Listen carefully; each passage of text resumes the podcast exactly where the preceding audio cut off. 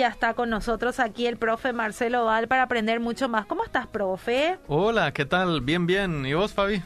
Bien también, profe. ¿Qué contás de nuevo? ¿Qué tal la semana? Ah, una semana llena de correcciones, exámenes. Estamos ya en tiempos difíciles en el IBA, ¿no? Mm, vos a full trabajando. Sí, sí, sí. A full trabajando siempre. Qué bueno, profe. Qué bueno poder escuchar eso y qué bueno poder tenerte nuevamente. Vos sabés que leí un poco el mensaje que hoy me enviaste de lo que íbamos a hablar el día de hoy y dije...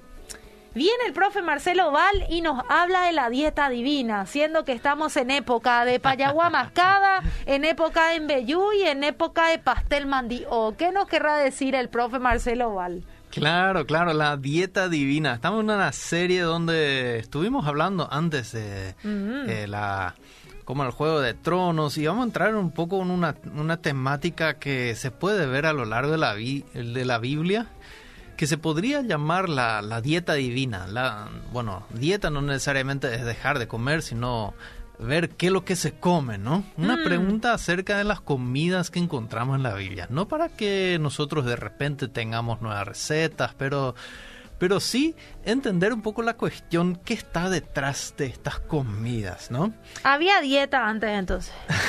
sí, una, una dieta Uno muy se interesante. restringía a lo que quería comer seguro y comía otras cosas un poco más saludables, vamos a decir. Bueno, o simplemente dieta se refiere a, a- al menú normal de la costumbre, ¿no? Mm. Por ejemplo, la, la dieta paraguaya, bueno, tiende, tiende a tener mucha mandioca, ¿verdad?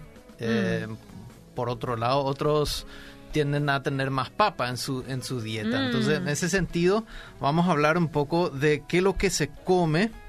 Y en especial vamos a encontrarnos en un, en un episodio donde le encontramos a Abraham, Mm. el padre del pueblo de Israel, ¿no? El padre de, de los judíos, digamos, de los eh, del pueblo de Dios, eh, almorzando con Dios mismo. Muy interesante que esto encontramos en la Biblia, encontramos en Génesis 18, los primeros 15 versículos. Ahí encontramos a Abraham eh, teniendo un, un almuerzo, digamos, con, con Dios. Y es realmente súper interesante porque uno se hace la pregunta, ¿no? ¿Será, ¿será que Dios suele comer? ¿Será que, Mm. que Dios suele, suele compartir su comida? ¿Qué es lo que come Dios, no? Eh, son, son preguntas que... Jesús sabíamos que sí. Y parece, sí, de Jesús ya habíamos hablado en episodios anteriores, ¿verdad? Sabíamos que a- al- en el Evangelio de Lucas, ¿verdad? Se dice que lo, lo llamaban el, un comilón, ¿no? Eh, y un glotón, entonces en cierto sentido probablemente tendía a, a disfrutar ciertas comidas. Y así también acá encontramos a, Sí. a, a Dios comiendo y a algunos ángeles inclusive. Eh, fíjate que se trata del gen- de esta historia que durante la siesta se le aparecen a Abraham tres hombres Mm. eh, que más tarde en la historia resultan ser Dios y dos ángeles, ¿no? Y Abraham se postra ante ellos cuando los ve y le ofrece un poco de agua para lavar sus pies y un pancito, algo así para Mm. comer, ¿no? Y para poder seguir después su camino. Y estos hombres, estos tres, aceptan la invitación. Pero Abraham manda a Sara, su esposa, a preparar una plétora de panes y tortas. O sea, en abundancia vamos a comer ahora. Mm. Había sido, ¿verdad? Te dicen nomás, ¿querés unos bocaditos? Algo así. Sí, agre- accedieron los, los, los visitantes, ¿verdad? Y se prepararon una, un banquete realmente eh, bastante amplio, ¿no? Mientras que Sara entonces está preparando estos panes, está Abraham eh, eligiendo un becerro bueno y tierno, dice, ¿no? Uno especial así para que la costilla te sale, ¿no? Cuando asas bien, cocinas bien, te sale la- el hueso que puedes tirar nomás así ya saliendo, ¿verdad? De tan, tan Mm. jugoso que te salga, ¿no? Y esa es un poco la, la idea de lo que Abraham ahí manda preparar y ofrecer esta buena carne a los visitantes. Y el resultado de, esta, de este episodio, de esta hospitalidad de Abraham, resulta en la promesa que Sara y Abraham tendrán un hijo dentro de un año, Mm. a pesar de toda su vejez de la que ya están, digamos, eh, Mm. sufriendo o pasando, ¿no? Era algo imposible. Exactamente. Muy interesante. Y vos sabés que la historia, esta historia inicia con un detalle sumamente curioso. Y dice que eh, ahí estaba Abraham sentado frente a su tienda. Estaba viendo una tienda y ahí estaba sentado y el Señor se le aparece y dice en el encinar de Mambré. Y uno dice, ¿qué es lo que es? Un ¿Con, qué se come eso? Era un encinar de Mambré. Nambrena, dicen algunos, ¿verdad? ¿Qué es lo que es esto? Eh, y interesantemente, solemos pasar de alto este, este dato, quizá leer la Biblia, ¿verdad? Que es lo que es un encinar y qué es lo que es mambré, ¿verdad? Y qué nos importa, ¿verdad? Eh, pero interesantemente, este es un dato sumamente importante para entender la historia en su contexto, en su mundo, en su cultura y en su tiempo. Vos sabés que eh, los encinares son árboles gigantes, son muy grandes, pueden alcanzar de unos 20 metros de altura, incluso pueden llegar a una edad de 500 años. Wow, tremendo. Sí, tremendo es, ¿no?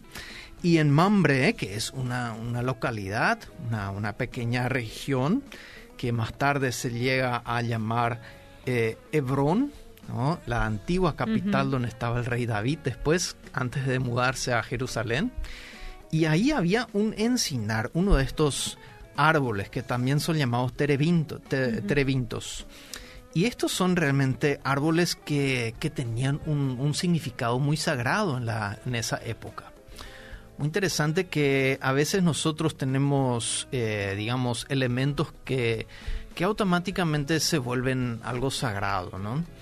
Si vos tenés un libro súper antiguo, nosotros eh, de repente le, atribuimos ciertos poderes simplemente por su antigüedad, ¿no? A veces nosotros tenemos un amuleto que es, fue hecho por una persona que estuvo mucho en contacto con espíritu o algo así y nosotros le atribuimos mm. un poder a este amuleto o algo, ¿no? Eh, estos elementos eh, son, digamos, lo que ellos en su momento atribuían a estos árboles. Muy interesante, ¿no? Eh, este encinar. Fíjate que tenemos eh, estos árboles grandes, eran digamos la, idea que unían cielo y tierra, porque eran tan grandes que vos podías ver que fácilmente un ángel que baja al cielo, para no caerse, ¿verdad? va a bajarse por el árbol, ¿verdad? Eh, una, lógica muy, muy, digamos, común, muy ordinaria, pero si alguien va a bajar de muy de muy arriba por donde va a bajar, ¿no? Entonces estos árboles te contenían estos elementos eh, que trataban eh, de, representar estas cuestiones, ¿no? Y nosotros tenemos, hay unos pasajes, por ejemplo, en, Jueces 4.11, donde, por ejemplo, está un ángel del, Señor, aparece también en un terebinto de, de otra ciudad, ¿no? También uno de estos encinares. Y, fíjate que también en, otro lugar, en Siquem, Siquem era una, ciudad que está más bien al norte de Jerusalén. Mm. Está, si alguien tiene en mente el mapa de Israel, bien al centro. Jerusalén está un poco más hacia el sur del, mapa general y Mambré más al sur todavía. Bastante al, sur está eh, Mambré ya. Y en el centro también encontramos en, en Génesis, donde estaba eh, Abraham eh, siendo, digamos, elegido, ¿no? Ser ahora esta persona especial en la historia del pueblo de Dios, por Dios mismo. Y ah, esto sucedió en Siquem y dice, ahí encontramos la encina, otro de estos árboles, sagrada de Moré. Y Moré, interesantemente, significa maestro, o alguien que te enseña, ¿no? A veces también un, un adivino, en aquella época vos ves, por ejemplo, los, la, escuela de profetas en tiempo de Samuel y estas cosas. Entonces vos podés fácilmente juntar estas, estos elementos. Y justo en jueces, en el libro de jueces, encontramos un, camino que se llama el camino de la encina, otro de estos árboles, de los adivinos. ¿no? Te das cuenta que cuando aparece encina o el encinar, los dos es lo mismo, este árbol algo raro está sucediendo.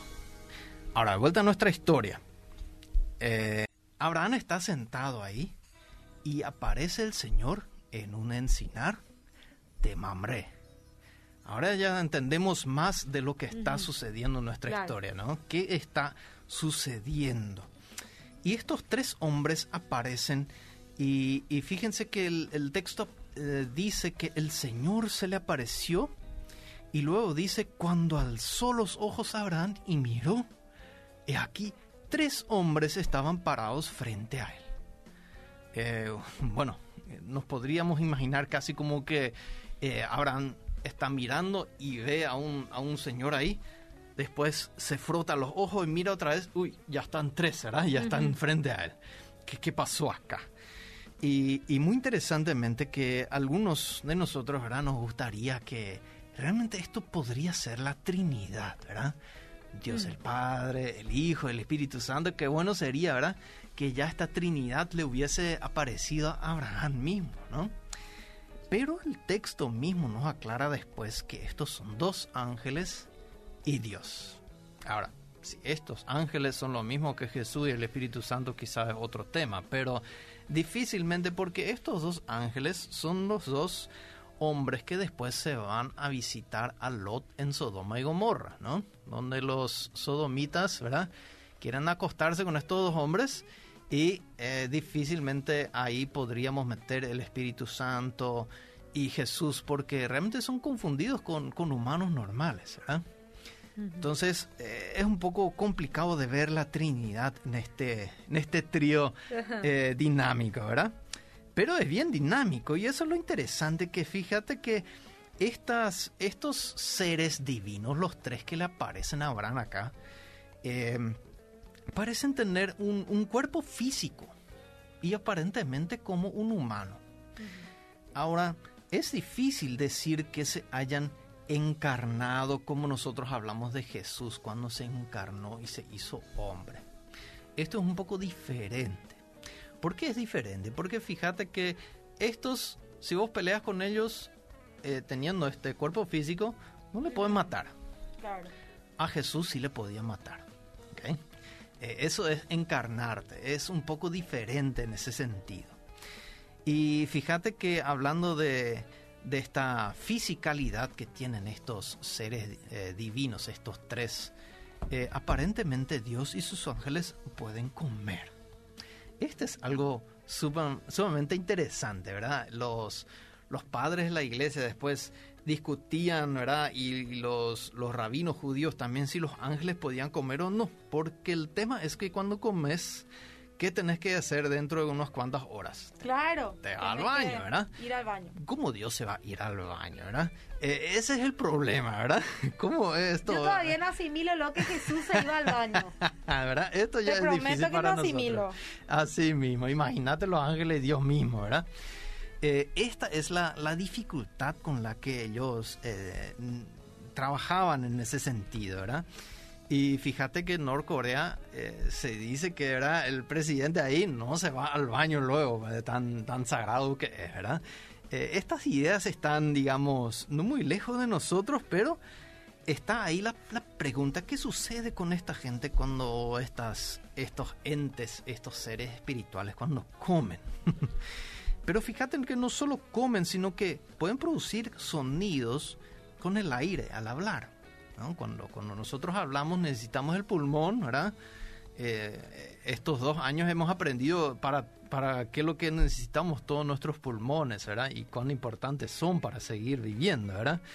Y al hablar nosotros necesitamos aire, tenemos que emitir un sonido y, fíjate que esto necesita cuerdas vocales, tenemos que hacer mover el aire. Y también nos movemos. Así mismo, y ellos también se podían mover de un lado al otro, ¿no? Venían, se sentaban, se levantaban. Y te das cuenta que realmente son bastante físicos estos seres. Pero parecía que era... Eh, al inicio no es tan claro si estos son eh, visita o son, o son hombres o son seres divinos. Algo más o menos entre medio ahí. Me imagino que Abraham sospechaba y cuanto más sospechaba, Más, eh, más ponía leña al fuego para sacar mejor, mejor asado, ¿verdad? Pero eh, al inicio parecía que él veía solo a unos, a unos hombres, ¿no? Ahora, eh, fíjate que esta idea de que los dioses pueden comer y comen eh, era bastante repartido en el mundo de Abraham. El mundo de Abraham pues no es, digamos, solo lo que aparece en la Biblia. Abraham no tenía una Biblia. Eh, eso tenemos que saber. Bueno, ¿qué es lo que tenía Abraham?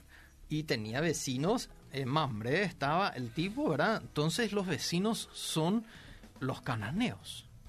Entonces, ¿cómo vas a hablar a los cananeos que Dios se te apareció? Mm. ¿Y dónde lo que apareció? Te pregunté, ¿verdad?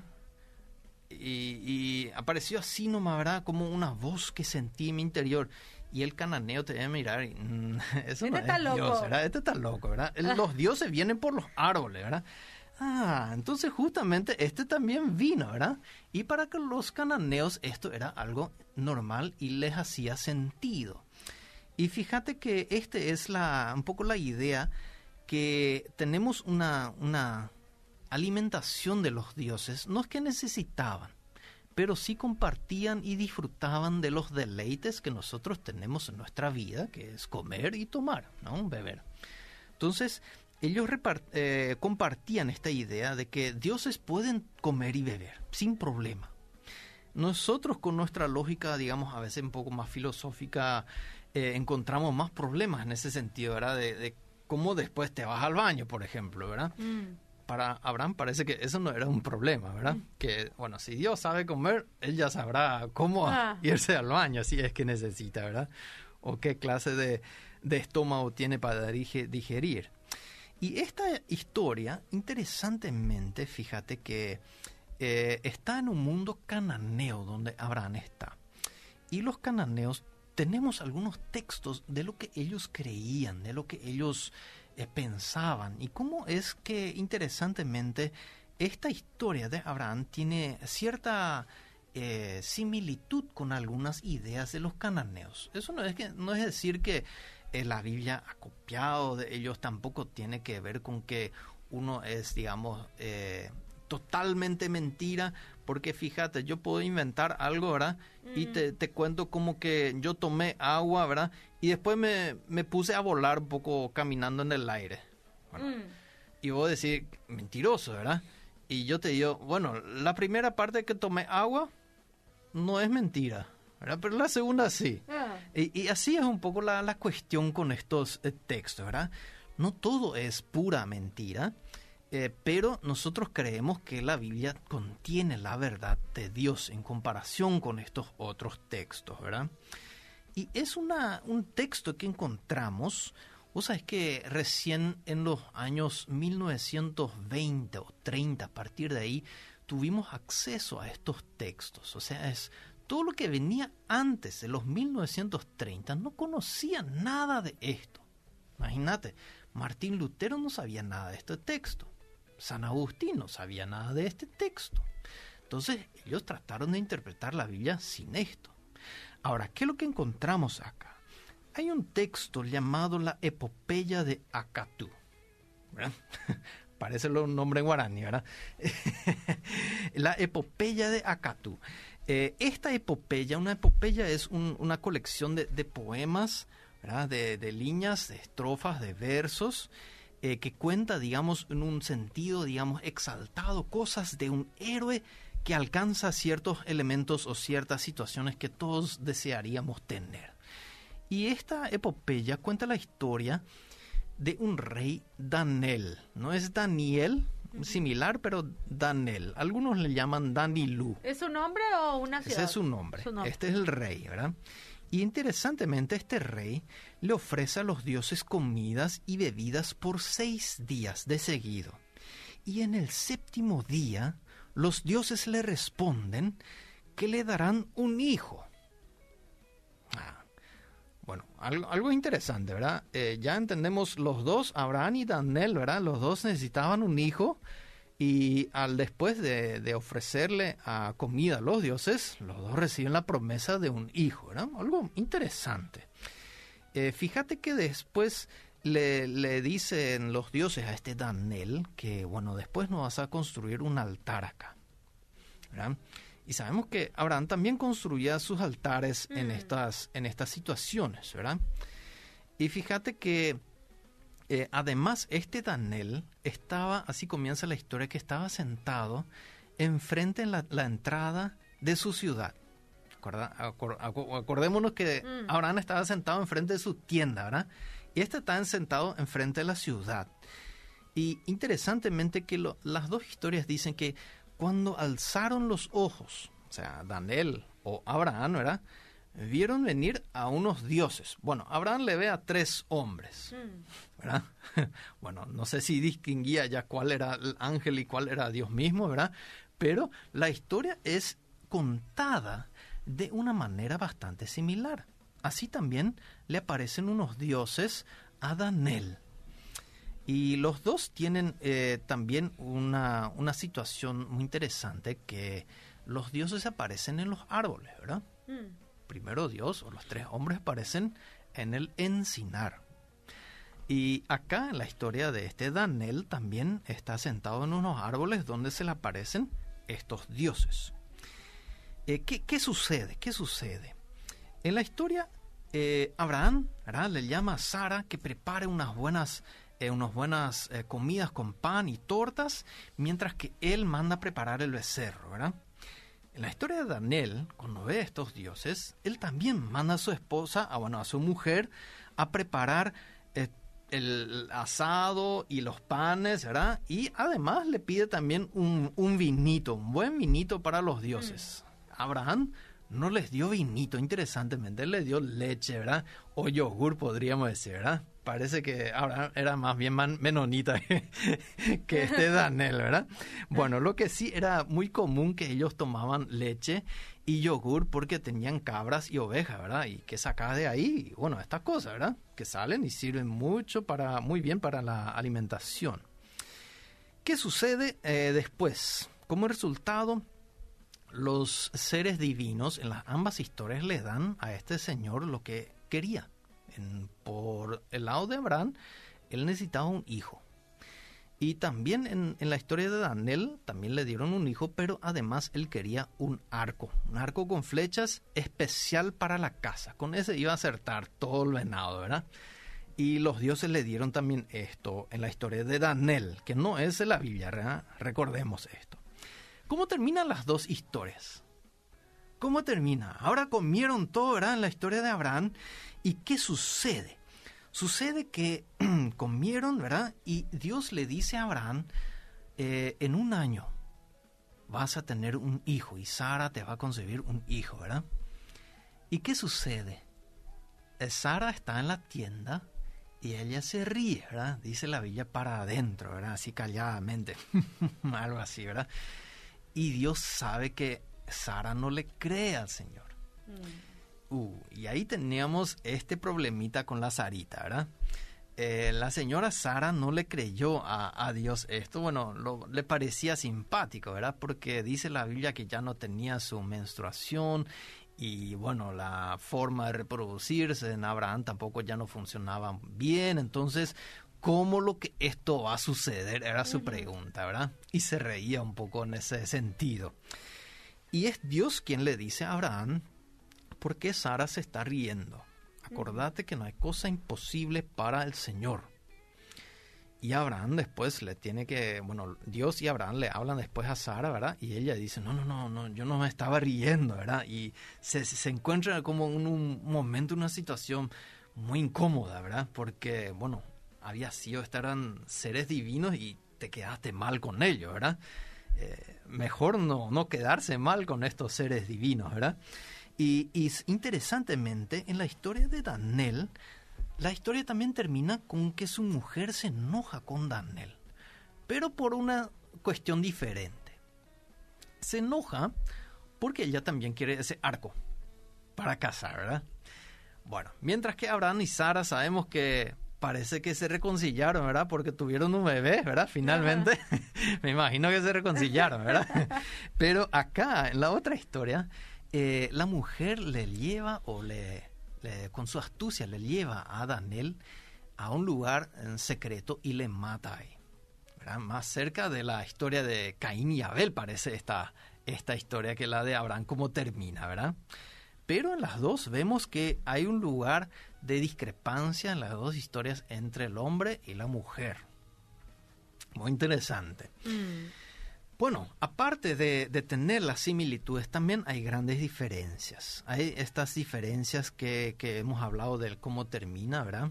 Uno termina en reconciliación, Mm. eh, termina en una bendición para las naciones Y otro en muerte. y la otra termina en muerte, ¿verdad? Pero ¿qué tiene que ver esto con nuestra, nuestra historia? ¿Por qué necesitamos saber que hay una historia similar eh, de los cananeos? ¿Qué, qué, qué nos interesa esto, verdad? Bueno, en primer lugar nos interesa porque realmente es una historia quizás de la misma edad, de la misma época. Y ahí podemos ver que los dioses le gustaba comer y era muy importante que cuando te aparece alguien, un visitante, un forastero, un extranjero, vos le tenés que atender Mm. bien, porque podría ser un dios, ¿no? ¿Qué pasa? La hospitalidad. Exactamente, la hospitalidad es el tema central. Y vemos que en este sentido, ¿no? Eh, que Abraham en la historia eh, es realmente exaltado por su hospitalidad. Interesantemente, Abraham ha sido el ejemplo a partir de ahí para judíos y cristianos de cómo debemos ser eh, hospitalarios. Fíjate que después de la Biblia, cuando ya se terminó de escribir aún incluso el Nuevo Testamento, eh, un padre de la iglesia, el padre Clemente, escribe una carta a, a su, a, otra, a otra iglesia Mm. y explica que debemos ser los cristianos hospitalarios. ¿Por qué? Porque él encuentra en Abraham este ejemplo y dice, por su fe y su hospitalidad, Dios le dio un hijo. ¿Ah? Muy interesante lo que eh, eh, este padre Clemente ahí entendió a través de esta historia, ¿no? Mm. O sea, si nosotros queremos algo de Dios, quizás debemos empezar a recompensar un poco, o por lo menos conseguir un poco de crédito, ¿verdad? En cómo nosotros le tratamos a los demás. Fíjate que Hebreos, la carta a los Hebreos capítulo 13 dice, eh, no se olviden de practicar la hospitalidad, pues gracias a ella, algunos sin saberlo hospedaron a ángeles. Ah, justo nos Tremendo, encon- ¿eh? en- exactamente, es justo nos recordamos de la historia de Abraham. Y acordémonos que Dios tiene esta misma eh, actitud. Y Él dice, yo quiero ser hospitalario. Yo quiero que ustedes puedan vivir en mi mundo. Tenemos que acordarnos que este es el mundo de Dios. ¿ok? La tierra es de Dios, no es nuestra, es de Dios. Y cuando nos acordamos de eso, vamos a estar agradecidos que Dios nos deja vivir acá. ¿no? Mm. Eh, bueno, ¿cómo vivimos acá? Ahora Él tiene, digamos, el derecho de decirnos cómo hay que vivir. Y acordémonos que cuando Jesús vino a encarnarse, ¿verdad? Juan, el evangelista Juan, nuestro evangelio Juan, escribe que Jesús a lo suyo vino. La tierra era suya y vino a su propia tierra y dice, y los suyos no lo recibieron. Pero qué bárbaro, ¿no? Mm. Uno dice, ¿cómo vos estás eh, viviendo en la casa de, de- de Dios y no cuando Dios viene, vos no le dejas entrar? Pero, ¿qué onda? ¿Qué te pasa, no? Y esto es lo que sucede, es lo que sucedió con Jesús cuando nos cuenta Juan, ¿verdad? Este es el Dios, este Dios de Abraham, es el Dios que da un hogar a los extranjeros, de los cuales Abraham es su padre. Abraham era extranjero en Canaán, pero Dios le da un lugar, le da un hogar. Y acordémonos del mensaje de nuestro Señor Jesús mismo, del Evangelio de Mateo, ¿no? Y con esto terminamos un poco el temita de esta visita, ¿no? De esta hospitalidad de Abraham a nosotros. ¿Qué, qué tiene que ver con, con nosotros esto? Y dice Jesús, venid en el día del juicio, venid benditos de mi Padre heredad el reino preparado para vosotros desde la fundación del mundo. ¿Por qué? Porque tuve hambre y me disteis de comer. Tuve sed y me disteis de beber. Fui forastero y me recibisteis. En verdad os digo que en cuanto lo hicisteis a uno de estos hermanos míos, a uno de los más pequeños, a mí me lo hiciste. Y ese es el mensaje, ¿no? De Abraham, no sabiendo que venía Dios a su casa, recibió a esta gente, le ofreció lo mejor que tenía. ¿Qué comen los dioses? Bueno, en este sentido, lo que vos crees que los reyes o los presidentes deberían comer cuando vienen a tu casa. Eso es lo que Dios quiere encontrar en tu casa. No, ahora no tenemos que preparar esa comida, dejarla ahí en la heladera, pero sí tener preparado nuestro corazón de cuando viene gente, ofrecerle lo mejor que tenemos, no solo las sobras, sino lo mejor que tenemos. ¿Qué sabemos? Quizás Dios viene a nuestra casa. Hmm. Y justo le ofrecimos, ¿verdad? la naranja y ya estaba semi eh, podrida y verdad que nos sobró el coquito la semana el pasada. que ya estaba a la mitad Exactamente. Pero eh. ¿cómo se va a sentir Dios? Por otro lado, ¿qué bendiciones nos podría traer si justo cuando Él viene le ofrecemos el mejor de los mejores asados que nosotros los paraguayos decimos saber hacer? Qué tremendo, realmente. Tremenda enseñanza la que trajiste el día de hoy, profe Marcelo. Realmente siempre tenemos que ofrecer lo mejor y siempre, yo sé que vos tenés en mente, siempre hay alguien que, que viene a tu casa y necesita de algo. Y no solamente también se trata de, del alimento físico, sino también de ese alimento espiritual que siempre nosotros estamos, tenemos que estar dispuestos a dar también, profe Marcelo. Así mismo, así mismo. Lo que nosotros hacemos a las otras personas lo estamos haciendo a Dios. Así que hay que cuidar cómo nos tratamos, cómo nos llevamos, ¿no? Porque hay que cuidar que el otro también lleva la imagen de Dios que nosotros decimos que nosotros llevamos, ¿no? Así es, profe. Qué tremendo, realmente. Muchas gracias por estar con nosotros nuevamente. Nos vemos dentro de 15. Así es.